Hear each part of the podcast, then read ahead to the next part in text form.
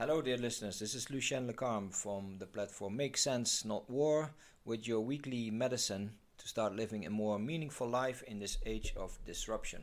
The title of this week's podcast and blog is Making Sense of ChatGPT Writing a Blog. Three reasons AI is never going to remove real creators, and one, it can be tremendously helpful. AI is boring as fuck. I tried it today, ChatGPT. I mean, the name is already boring. And made it to write two blog posts. Sure, I was excited when I got up in the morning and I thought, I'm gonna be rich soon. Let AI do the work, nobody will notice. I researched for an hour, got the extension on Chrome, figured out a good prompt, and the screen wrote a blog in 15 seconds. So I made some alterations to have it look more personal, made it poop out text and SEO, and hit publish. I was left with an empty feeling. I spent the day thinking about whether we should take this AI frenzy serious. And here are three reasons AI is never going to outsmart and remove real creators. And one, how it can be tremendously helpful. The first, it's a machine. ChatGPT is the greatest bullshitter ever. This is written by AI Snake Oil on Substack. I tried several titles and made it to write two blogs eventually. And I quickly noticed one thing that is hard to overlook. Its results are predictable and thus boring. They lack personality. The output feels like a computer putting the most obvious stuff together that you can find on all the corners of the internet. And that is exactly what it does. What's impressive is its speed, but not the depth of content. It misses detail, humor, personality does. Unexpected turns, style changes, witty, intelligent metaphors. Because it's a machine, and there always will be a machine. The second reason why it's not going to replace it is nobody loves to put inspiration out of the window.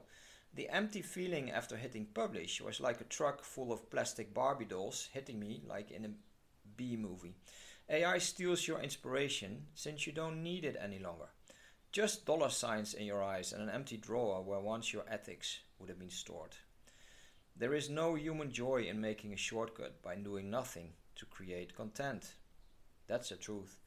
It's the same as removing all humans and letting machines write and read themselves in a huge digital orgy.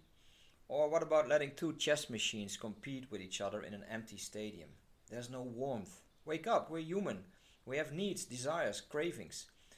And we have something very close to God, also known as the divine spark, inspiration. Inspiration fuels any artist to give up all earthly security while kneeling for his muse, for the golden light the one thing that births excellence and excellent works of arts inspiration. Leave your inspiration and you get fake security. So, the third reason is faking your audience and being happy. Using AI, I feel that I'm faking my audience. They still believe it's me writing all those epic lines. Or do I undervalue your intellectual skills? Uh, my dear listeners and writers and followers. Of course, you would immediately no- immediately notice when I just paste and copy a complete text written by, by AI. It's not that far yet. But my concern is that in a very, very short while, with general artificial intelligence, AGI, it actually will be very com- com- it will be very close to being human. And please make no mistake about this. This is OpenAI's primary mission, as you can read on the website. Our mission is to ensure that artificial and general intelligence, AI systems that are generally smarter than humans, will benefit all of humanity. So they claim it must serve humanity. But in the blog post that I wrote on Substack, I explain why AI uh, not makes this world more fake but is actually capable of self terminating society. The bottom line is it feels right that every piece written with the help of AI on the internet should have some kind of disclaimer. But that's not going to happen. But what's the great news about ChatGPT? Well, here's the good news then. The AI supercomputers in OpenAI headquarters have some impressive positive futures. I mean, apart from creating fantastically weird texts, such as an explanation of how to remove a peanut butter sandwich from a VCR in biblical verse, or will it be the death of homework essays because a whole new generation of students is on their knees thanking the rapid acceleration of AI? I mean, those are already two positive outcomes for a certain amount of people. No, seriously, AI is the Usain Bolt of information analytics, but then a million times faster. It will scroll every obscure corner of the internet for you to analyze, order, and select within nanoseconds. The results?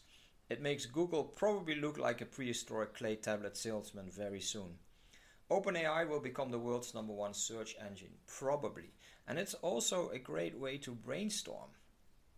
The powerful cap- capability to analyze and structure information can be seen as AI's best feature at the moment. As a useful tool to help everybody on this planet, I mean, except for some grand nannies living in the remote mountains of Turkmenistan. With the extension I downloaded on Chrome, for example, you can choose a monthly content calendar that will, will be generated for you in one click. Or what about an excellent SEO keyword strategy planner? Uh, it acts like a market research planner on on any topic. Uh, so fill in money and you get an amazing uh, um, overview with five columns. I put this one in uh, as a screenshot in my blog on Substack. So approach AI as a tool to analyze the complete internet for you and let it create lists.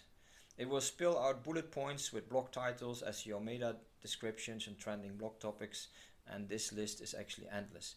Everything you desire. So that will, you know, that is a massive time and money saver. The bottom line content creators, artists, an army of SEO marketeers, writers, video editor, editors, well, basically everybody working with data on the internet should not have to worry yet about AI taking your job, your life, and your soul, or having sex with your wife. It's a machine. It has no deep inspiration burning like a flame. Its output is still cold and boring. I mean, when you want to make money using ChatGPT, go ahead. Enjoy the ride. I might only read less of your work uh, when you let it perform all the tasks. I don't fancy cold perfection. Use it as a tool to structure the plethora of info out there. Absolutely, I will be doing this too. I'm already doing it. Be a real world word artist or sell your soul to the machines. The choice is yours. Well, thank you very much for listening to this podcast. Um, subscribe if you like to my channel or choose a paid subscription to help support my work. And I'm looking very much forward to create the next for you in a few days' time. Thank you very much.